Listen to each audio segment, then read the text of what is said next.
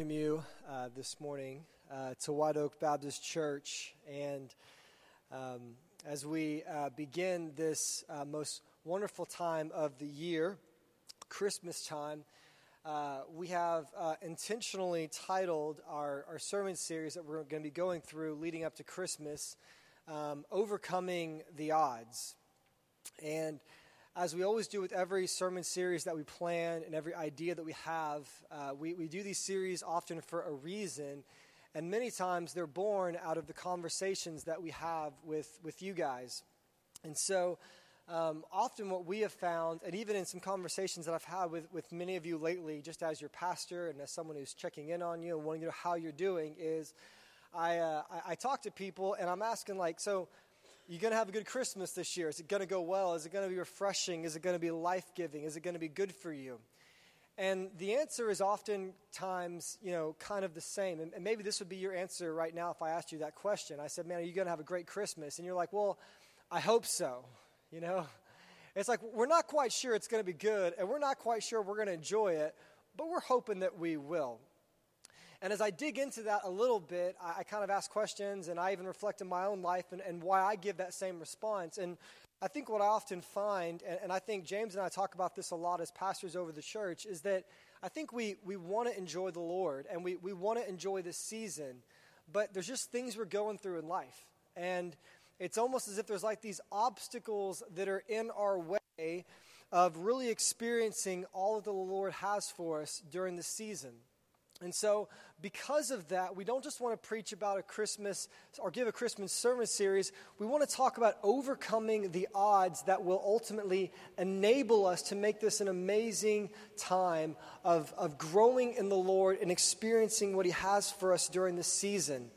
As your pastor, I want you to claim the promise that God gives you that He will be with you and that He will help this to be a great Christmas season for you.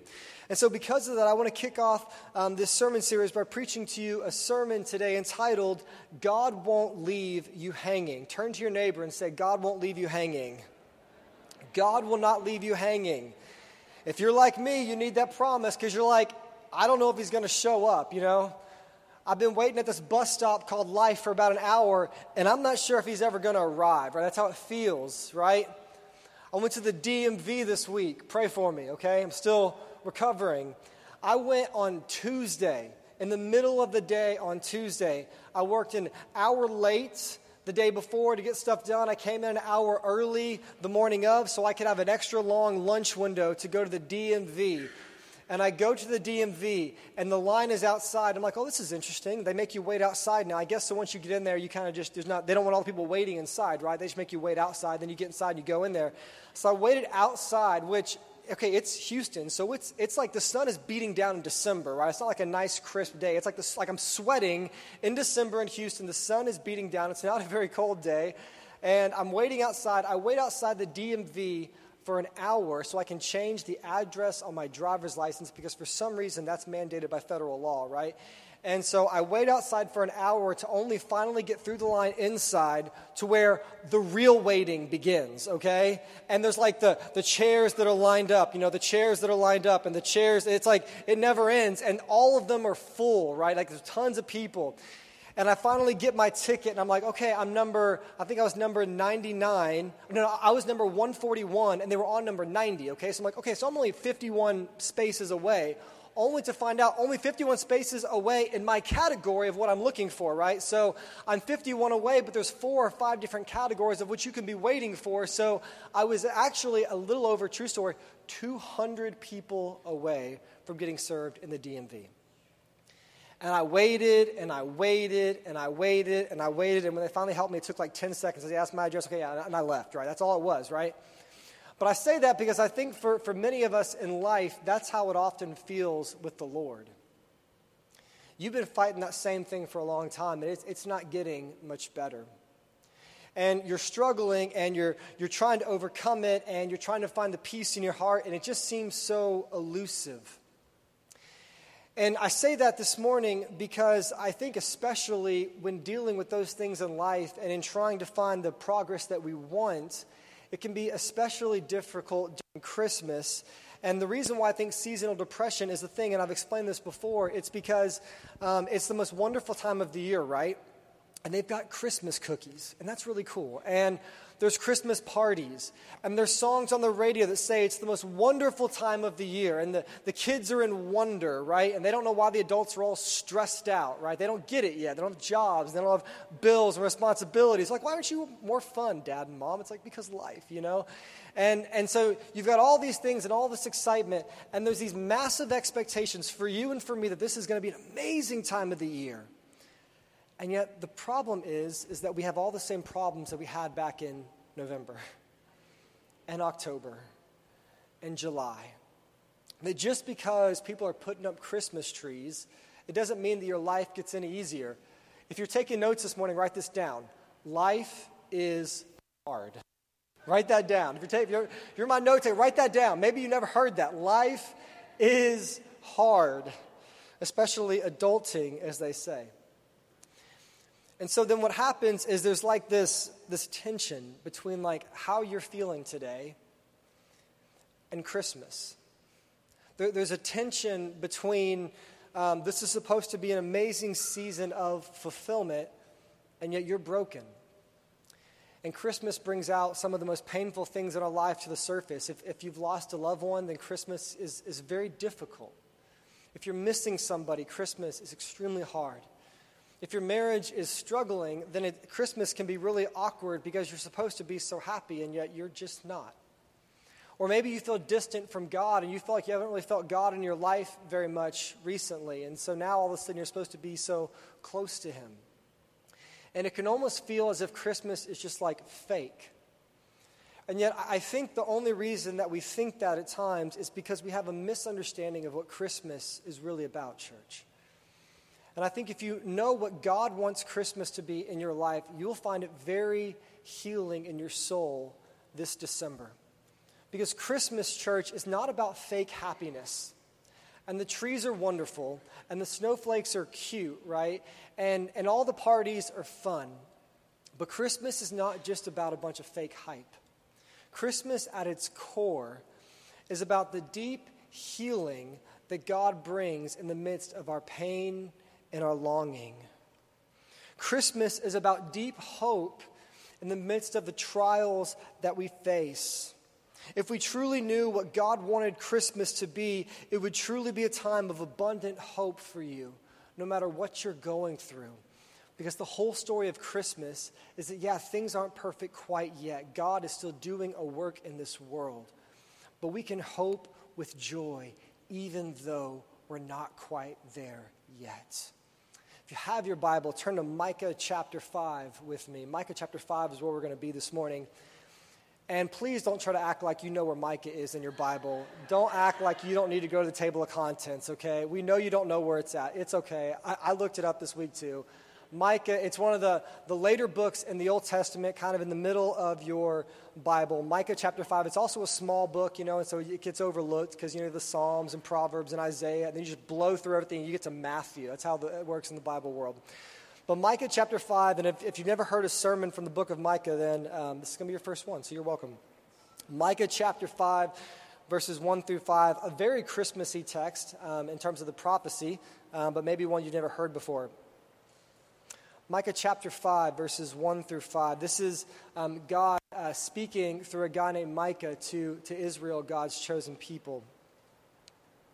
Micah 5, 1 through 5 says this Now muster your troops, O daughter of troops, for siege is laid against us.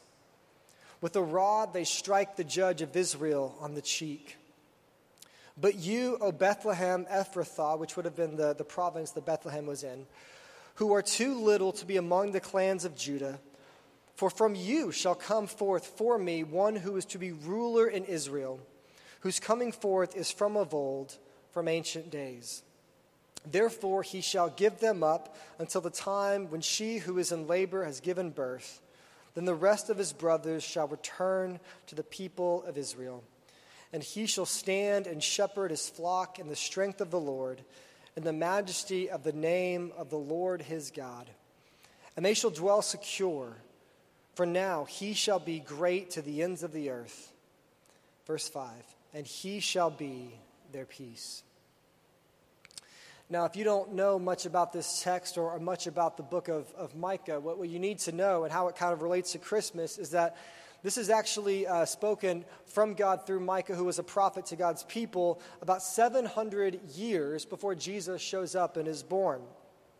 And what God is essentially saying in this, though it might not sound super hopeful, what God is essentially telling Israel is that they're going to go through some rough times, but that ultimately God won't leave them hanging. And God wants them to know that in light of what they're going through. And this is important because in this moment, Israel is in seemingly a hopeless situation. And so, a little bit of background on Israel. So, in this moment, um, Micah is speaking to basically a divided Israel nation. And so, Israel was supposed to be God's people, and yet they went through a bunch of hard times. It was a corrupt nation, a lot of things happened. And so, they actually split into two different nations because they couldn't get along. And the southern tribe was called Judah, and Micah was speaking to the southern part of this broken nation. And in Micah's part of the nation, especially, there was a lot of corrupt leaders. And so there was this problem because in Israel, if they appointed their own leaders, they would end up being corrupt.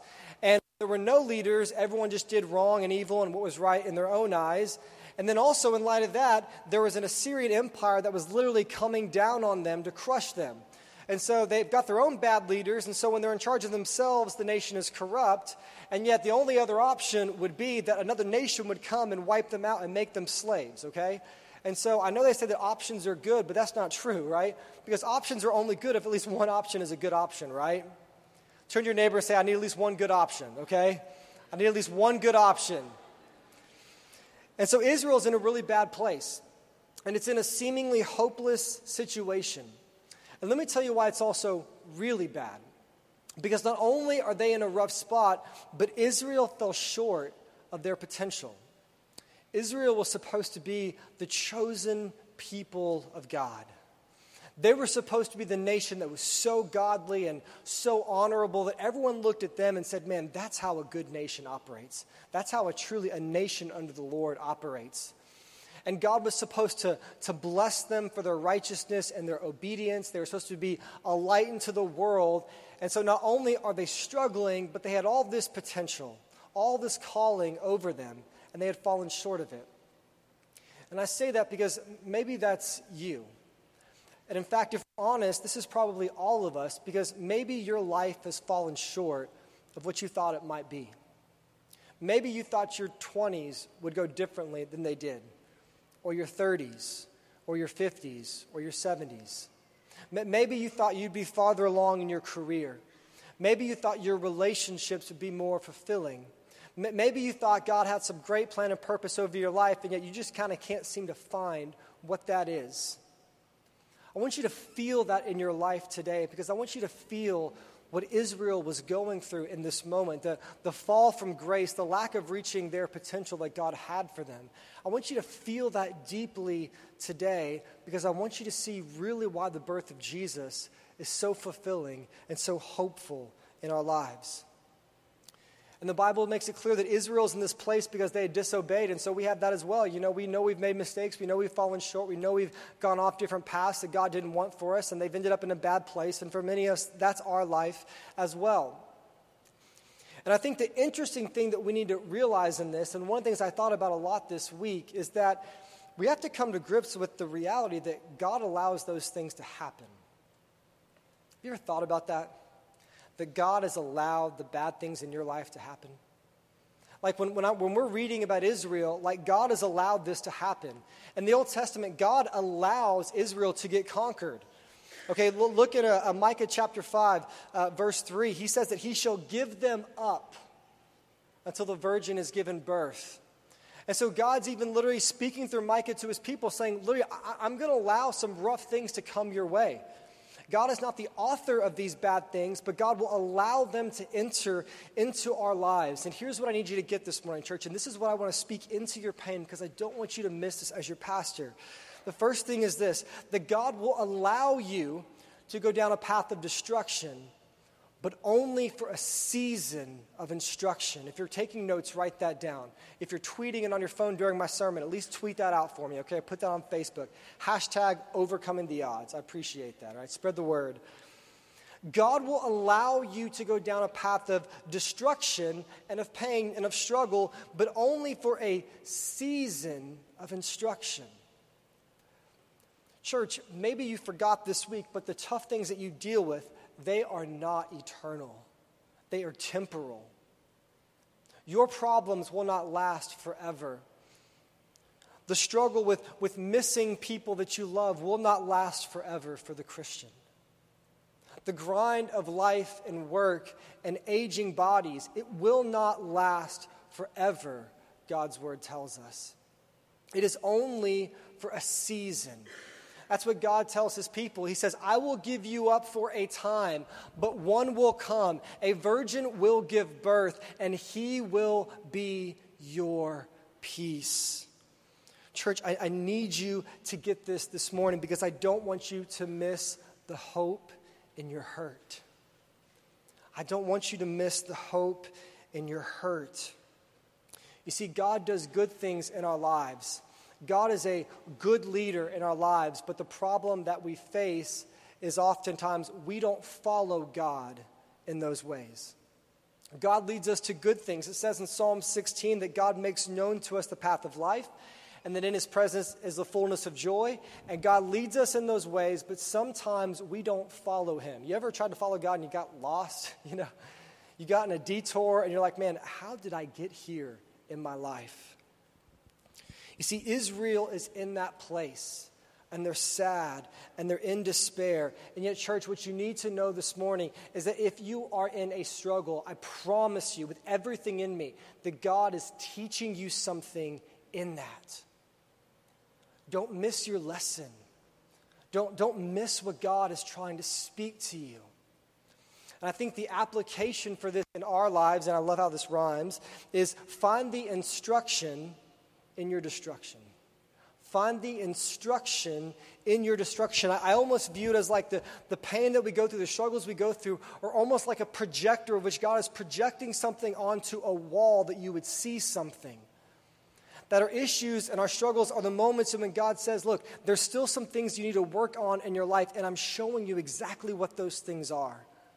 I, am making you stronger because you're going to need it in a future season.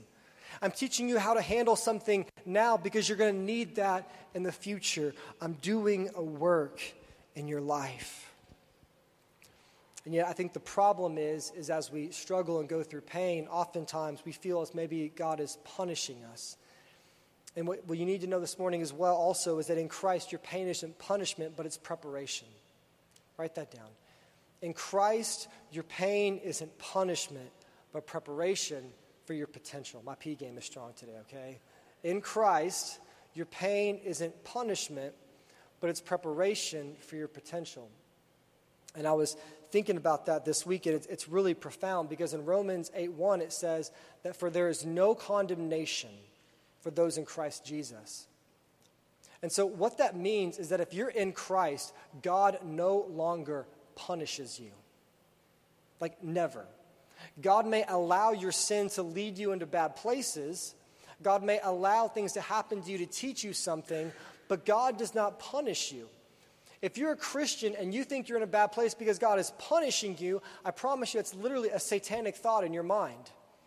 Because that is to question that the death of Christ was not sufficient enough for your sins to be paid for.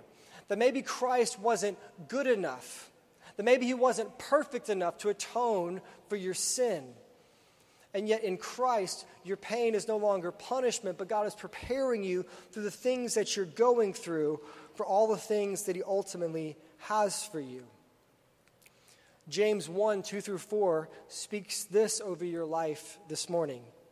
Consider it pure joy, my brothers and sisters, whenever you face trials of many kinds, because, because you know that the testing of your faith produces perseverance.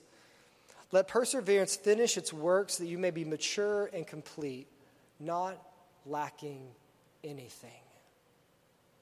That's God's word for you. That whatever you're going through, whatever you're facing, whatever you're grinding through, that God is truly strengthening you with that. He's not punishing you, He's preparing you. And, church, may we let that work take full effect in our lives. If you have a Bible, turn to Matthew 1 18 through 25. This is going to be our other text for this morning. And what I want to read you is the, is the fulfillment this morning that, that you need to know. So, we've talked about the seasons of struggle that we go through, the rough things that we go through, and how God is teaching us through those things. But what I want you to know is that in those things you go through, as I said earlier, God will not leave you hanging. And before I read Matthew 1 18 through 25, it's going to be up on the screen. I'm going to read you another prophecy from Isaiah 7 14, which actually Matthew 1 refers back to. And so in Isaiah 7 14, it says, Therefore the Lord himself will give you a sign. Behold, the virgin shall conceive and bear a son, and shall call his name Emmanuel. And then look at Matthew 1 18 through 25. It'll be up on the screen behind me. This is now 700 years later after the book of Micah. This is the birth of Jesus. And so it says in verse 18 Now the birth of Jesus Christ took place in this way. So he's about to explain it. When his mother Mary had been betrothed to Joseph, before they came together, she was found to be with child from the Holy Spirit. And her husband Joseph, being a just man and unwilling to put her to shame, resolved to divorce her quietly. But as he considered these things, behold, an angel of the Lord appeared to him in a dream, saying, Joseph, son of David, do not fear to take Mary as your wife, for that which is conceived in her is from the Holy Spirit. She will bear a son, and you shall call his name Jesus for he will save his people from their sins. And all this took place to fulfill what the Lord has spoken by the prophet, the prophet Isaiah. Behold, the virgin shall conceive and bear a son, and they shall call his name Emmanuel, which means God with us. And when Joseph woke from sleep, as he did as the angel of the Lord commanded him, he took his wife, but he knew her not until she had given birth to a son, and he called his name Jesus. I know this is very simple but I have to make this point this morning because I think maybe we get so accustomed to this to Christmas story that we miss this, that, that this, that Jesus came in an unlikely way. Jesus came in an unlikely way. I know you and I are familiar with this story. I know we're familiar with the virgin birth. I know we're cool with it, right? I know that it it was in Bethlehem, right? We know that everyone back then that, that a lot of them missed it, right? But we think we're better. We would have we would have seen it if we had been there. We would have not have seen it. We would have missed it too, right? That God was was speaking this, that God was telling them, but nonetheless, when you think about what we would normally expect as humans for like the Son of God to show up in the world, that Jesus was born in a very unlikely way, okay? I've never heard somebody say, oh, God coming as a baby by way of a virgin birth in the city of Bethlehem yeah, that's what I would have done, right? That, that would have been how I would have entered God into the world, okay? Baby, virgin birth, you know, given the baby by the Holy Spirit in Bethlehem, in a manger. We, we can't even get a nice venue for Jesus to be born in, okay? Like, can't even find a good place. There's no room for them. He doesn't even have cool parents. They're not hipsters, right? They're not well known. They're not rich. They're not royalty. I mean, it's about as normal and basic as it can get, and we totally miss it. I mean, look in, look in verse 18. It says this Now, the birth of Jesus Christ took place in this way. Almost as if the author is saying, like, you got to hear this, okay? Like, he could have just said it, but he's like, it took place in this way, okay? Virgin birth, Bethlehem, a 14 or 15 year old teenage peasant girl named Mary okay? It took place in this way. And Joseph freaked out. We can kind of understand that a little bit more, right? He's like, You, you have a, baby from the Holy Spirit? Is that, that what you're mean, uh, The Bible doesn't give detailed conversations, but you can imagine what that probably would have been like, right? And you can imagine what, what, what he's saying. It's like, not only is she pregnant, but she's crazy and she's pregnant, right? And so I've got, I've got some things I got to figure out. He's thinking about his life and his future. And all the while, Mary's telling the truth, so she's freaking out. She's like, man, like, this is like God has done this to me. I didn't see this coming. This wasn't on my 20 year life plan, you know, to get pregnant with, with God's son, born of a virgin. That wasn't my idea. And now my, my betrothed fiance, like, he doesn't want to be with me anymore. This is a crazy situation. How could God work in this situation? I can imagine Mary thinking to herself, what? I mean, think about how God always works through the impossible. I mean, think about it. It took longer than anybody expected. I mean, this is 700 years after God was speaking through the prophet Micah. It came in an unlikely time. It, maybe in your life, as you're waiting for God to come through, it, it just feels like it's never going to happen. Like I said, your life's one big DMV experience. But it also came from an unlikely source. Mary was a very unlikely person in our minds to bear the Son of God. It came in an unlikely way the virgin birth.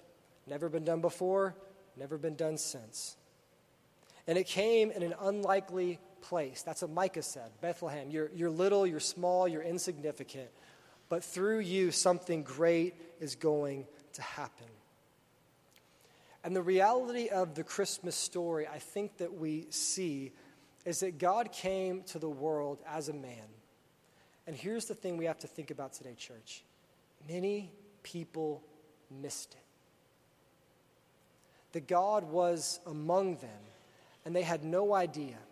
And even the religious leaders who had studied the text, and they would have had these texts that we've read this morning, they would have had Micah 5, 1 through 5. They would have had that text, and they had read it, but, but nobody was expecting it. They were overlooking it. Because the problem with Israel is they just kind of thought that God was going to do what they thought he was going to do. And Israel wanted a warrior king Israel wanted somebody with a, with a sword and with, a, with, with vengeance for the enemy to come in and just kill everybody, right? Like, like Israel wanted a king that would rule them, that would fight off the enemies. That's what Israel wanted. And yet the irony is, is Israel wanted that even though it didn't work all throughout the Old Testament. So, so Israel was wanting something that had already failed a million times because God kept giving them kings, even though He didn't want to. He kept giving them kings, and the kings would start out well, and then they would become corrupt, and God would have to remove them. And that's us, isn't it? It didn't work the last few times, but maybe more money will fix my problems if I get some more money again, right? You know, that last relationship didn't fulfill me, but, but maybe a new one will be better. Finding all of my life satisfaction and fulfillment in my job has never worked, but, but maybe this other job is just a lot better and different, and maybe those people are just less jerky, right? Maybe, maybe those are better coworkers. And I'm not saying that there's not better situations to put yourself in, but what I'm saying is, it's ironic because all the normal things in life by this point, you've tried. And then we do things like addictions. And the addiction is, has done nothing in your life but drag you down, and yet for some reason, you just keep doing it.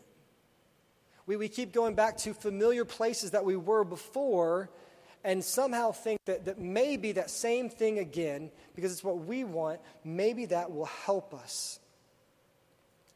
And at some point, church, we have to begin to open our eyes and our obstacles and our struggles, specifically this Christmas, to truly begin to consider the reality based upon the Christmas story that God will provide for you. He won't leave you hanging, but God's provision for you will most likely come in an unlikely way. I want you to write that down.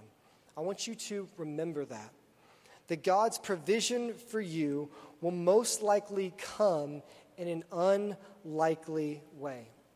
I was, uh, I was praying a couple weeks back, and I had one of these experiences that I don't normally have. Um, if I'm honest, most of the time when I pray, I, I, feel like I'm really just talking to God and I'm reading His Word, but I don't feel it's like a super big conversation. I think for a lot of us, that's how prayer is a lot of times. But if you're committed to the discipline of prayer, you know that there's moments where, where God speaks powerfully, and, and it's, it's, it's a very interesting experience. And I had one a few weeks back where I was praying about something that I wanted God to do in my life. And I was praying, and it was like out of nowhere, because I wasn't expecting it. I almost felt like I entered into conversation mode where I felt like God was like speaking back to me, right? Not like audibly, but like in my heart. And I was, I was basically praying about this certain thing that I was wanting God to do, because, you know, we're always wanting God to do stuff in our lives. We're always needing Him to come through for us. And I'm, I'm praying, and I felt as if the Lord almost kind of spoke back to me and essentially said, What if I don't want to do it that way? And I was like, Wait, you don't want to do it my way? And it was interesting because in that moment, it, it, like, like, the atmosphere, like in this, I was in this room by myself, a small little room, and the atmosphere just changed. And I was like, well, I mean, I, I don't know, Lord, I'm, I'm, I'm open to what you want to do. And it was almost as if I felt like the Lord was not saying, I'm not going to come through for you. He wasn't telling me that. He wasn't saying, I'm not going to move in that situation. But what he was saying is, I'm going to come through, but are you going to see it if I do it, if I don't do it the way that you're asking for me to do it? He's almost like saying, Get ready because I'm going to do it, but I want you to know this up front because um, you're not going to see what I'm doing because I'm not going to do what you're asking me to do, but I'm still going to come through for you. And that was God with Israel. They wanted a warrior king, okay? He gave them a cute little baby boy, okay? And that's how God works in our life, church. That God will likely come through for you. His provision will come into your life most likely in an unlikely way. Turn to your neighbor and say, Don't miss the miracle. Don't miss the miracle. Because you can miss the miracle. I'll give you an example. Like, um, think of like the New Testament. And, and this is so funny because I think we're the same way. Like, Jesus would do things like, you know, walk on water. The people would be like, ooh, that's cool. You know, they kind of get like, ooh, that's, that's, that's cool, you know? And Jesus would take um, food for 20 or 30 people and he would multiply it to feed 5,000 people, which the 5,000 was actually more like 10,000 because back then they didn't count women and children. So he would take enough food for 30 people, multiply it for 10,000 people, and they'd be like, ooh, that's cool, you know? Like, they're kind of like, you know, like, that's, that's fun, you know? And then he's at a wedding and he turns water into wine, and they're like, ooh, that's really cool, you know? Water into wine, wow, that, that's, in, you know, patent that, Jesus, that's really cool. And, and, and they keep seeing all these little like miracles and like space time, like going against the laws of science. And the whole time they keep oohing and awing at all these things that Jesus is doing, all the fireworks. And the entire time they're missing the biggest miracle of all.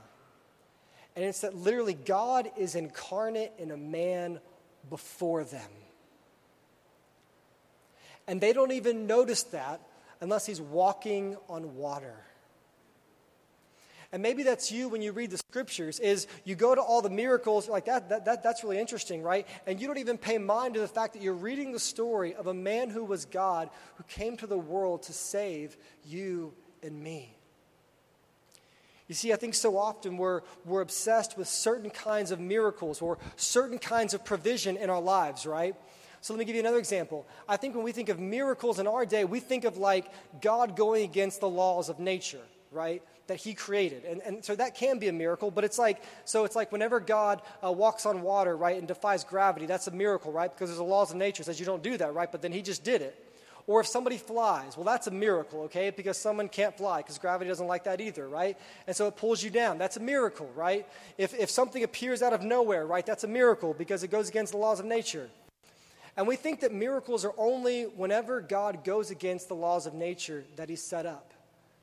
And yet, are you aware that miracles are not just when Jesus defies science? That, that God can do miracles circumstantially? And that would be just as much of a miracle? Like God changes a circumstance in your life? That, that maybe the fact that you met your spouse was a miracle from God? Maybe it doesn't feel like it sometimes, but, um, but that God put that person in your life? That, that God can do miracles emotionally? But we're not often looking for that, right? That, that God can do miracles spiritually, that God can do miracles um, mentally in your mind, that God can change your atmosphere that God can do something in your life and God could have provided something in your life, and yet you wouldn't have seen it because you just keep asking for God not just to fix your problem, but to fix it this exact, certain, specific way. And God's like, I've already provided, but you don't see it because you keep thinking that you know what I should do, but I know so much more than you. You see, to adhere to the Christmas story and to say that, man, this is a great time of hope and God did a great work in the Christmas story is to say that God did something very wonderful in a way that nobody was anticipating and that everybody was missing. Church, don't get too comfortable with the Christmas story. The virgin birth should still blow your mind, it should still seem unlikely. And it should still remind you that God is likely to provide for you the things that you need in an unlikely way. You see, church, I think we need to often redefine what a miracle is and then re examine our life to see if God is already coming through for us. And yet we've just been looking for something else. I think we need to stop treating God like Santa Claus, where we just kind of like tell him what we want, and if we're good enough, he gives us what we want and exactly what we want, right? Because if you ask for a PlayStation and Santa gives you, you know, a gift card to Hobby Lobby, that's not good, right? Because you didn't ask for a gift card to Hobby Lobby, right? And yet, some like gift cards to Hobby Lobby, right? But I don't like gift cards to Hobby Lobby. But God's not like that. God's not Santa Claus. You see, God knows your problems better than you know your problems. God knows your longings better than you know your longings. God knew you before you knew you. When you were two and three and you have no conscious memories of those days, God knew you intimately then. And even as you age and maybe your mind becomes weaker in certain ways, God still knows you perfectly. And so, as we draw to a close, I want to leave you with one more phrase. And it's that God always comes through and that He also knows what to do. Church, I, am not saying that it's, it's wrong to pray that God comes through for you in a certain way. I'm not saying that at all. But what I'm saying is that I, I want you to be open that He might do it differently that his provision might come in an unlikely way. In fact, I would even argue, looking at the biblical narrative, that it's likely to happen that way. Going back to that moment of prayer I told you about earlier, I left that moment of prayer so encouraged because I felt like all of a sudden, like I felt like only God would fix my problem if this one thing happened. And yet, when he spoke to me that, you know, hey, I might do it in a different way, all of a sudden my mind was opened up to like, man, God could fix this problem in a million different ways. And I was so much more encouraged by the reality that God could do this in a million different ways. And I just need Him to come through in one way. And so, as we draw to a close, I want to remind you that God comes through, we see in the Christmas story, but also He knows how to do it. You see, no one thought Jesus would come as a baby. Nobody thought that once Jesus came as a baby and then grew up into a man who was God, that he would die. And then people didn't think that he would rise, and people didn't think that he would ascend, and they didn't think the church would amount to anything. But God won't leave you hanging because he always comes through. See, faith isn't weakness, faith is simply awareness that God knows more than you.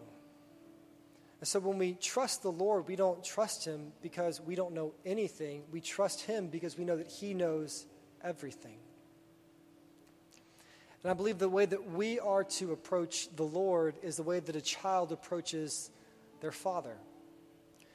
Remember when you were, when you were younger and you had a problem in your life, uh, whenever something would happen, maybe you're three or four or five years old, um, and something scary happened to you. So we were at a, a, a, feed store getting some plants with Halsey, and there was this parrot, and it like made this loud noise and like freaked out Molly this past week, right?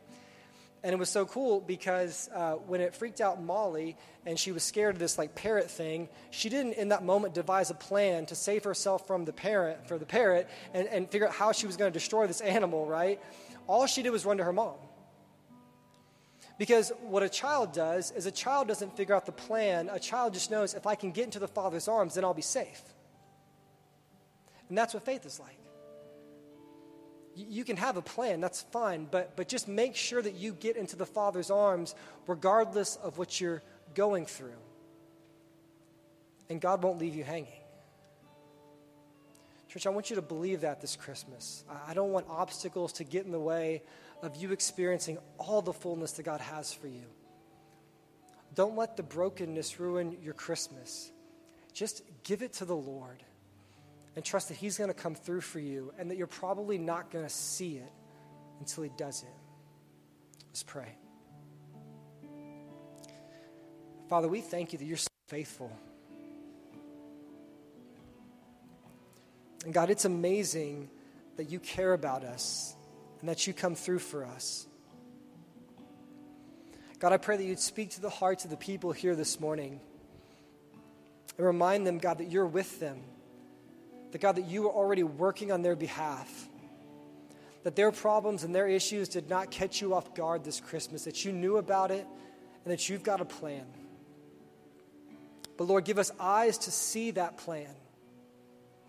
Give us eyes to, that, that trust you and that are looking for you and aren't just confined to the way that we would maybe do it if we were in charge. Lord, we love you. We trust you. And we confess that during this time. Lord, I love you and I pray that you be with us in this Christmas season. And I pray all this in the name of the Father and the Son and the Holy Spirit. Amen.